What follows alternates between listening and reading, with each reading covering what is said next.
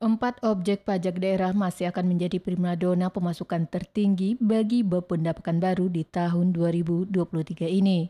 Masing-masing PBB, BPHTB, pajak restoran, serta juga pajak penerangan jalan.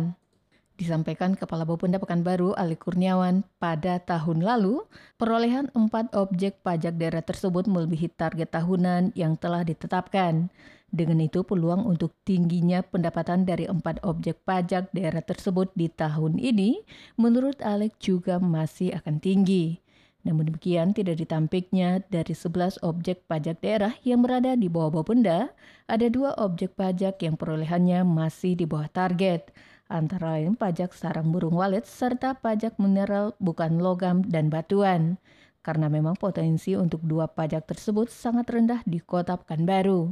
Dan pihak Bapenda akan berencana untuk melakukan evaluasi untuk target 2 objek tersebut. Ada potensi kita,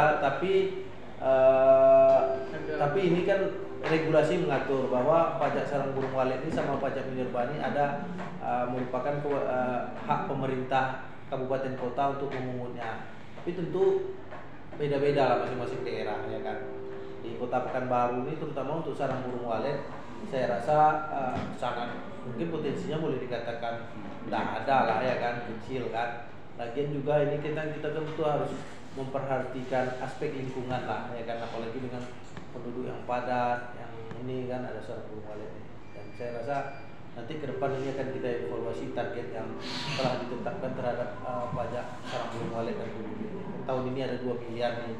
Saya rasa kita pesimis ini bisa tercapai dengan potensi yang ada di Kota Pekanbaru. Kalau mineral itu kan mineral bukan logam dan batuan itu kan seperti galian-galian C apa itu kan akan ada lagi lah di Pekanbaru ini, ya kan.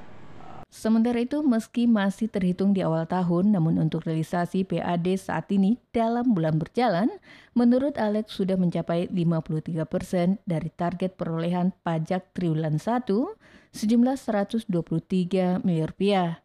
Antara lain bersumber dari pajak hiburan, pajak restoran, pajak hotel, serta juga pajak parkir. Sedangkan secara keseluruhan target PAD tahun ini total mencapai Rp792 miliar.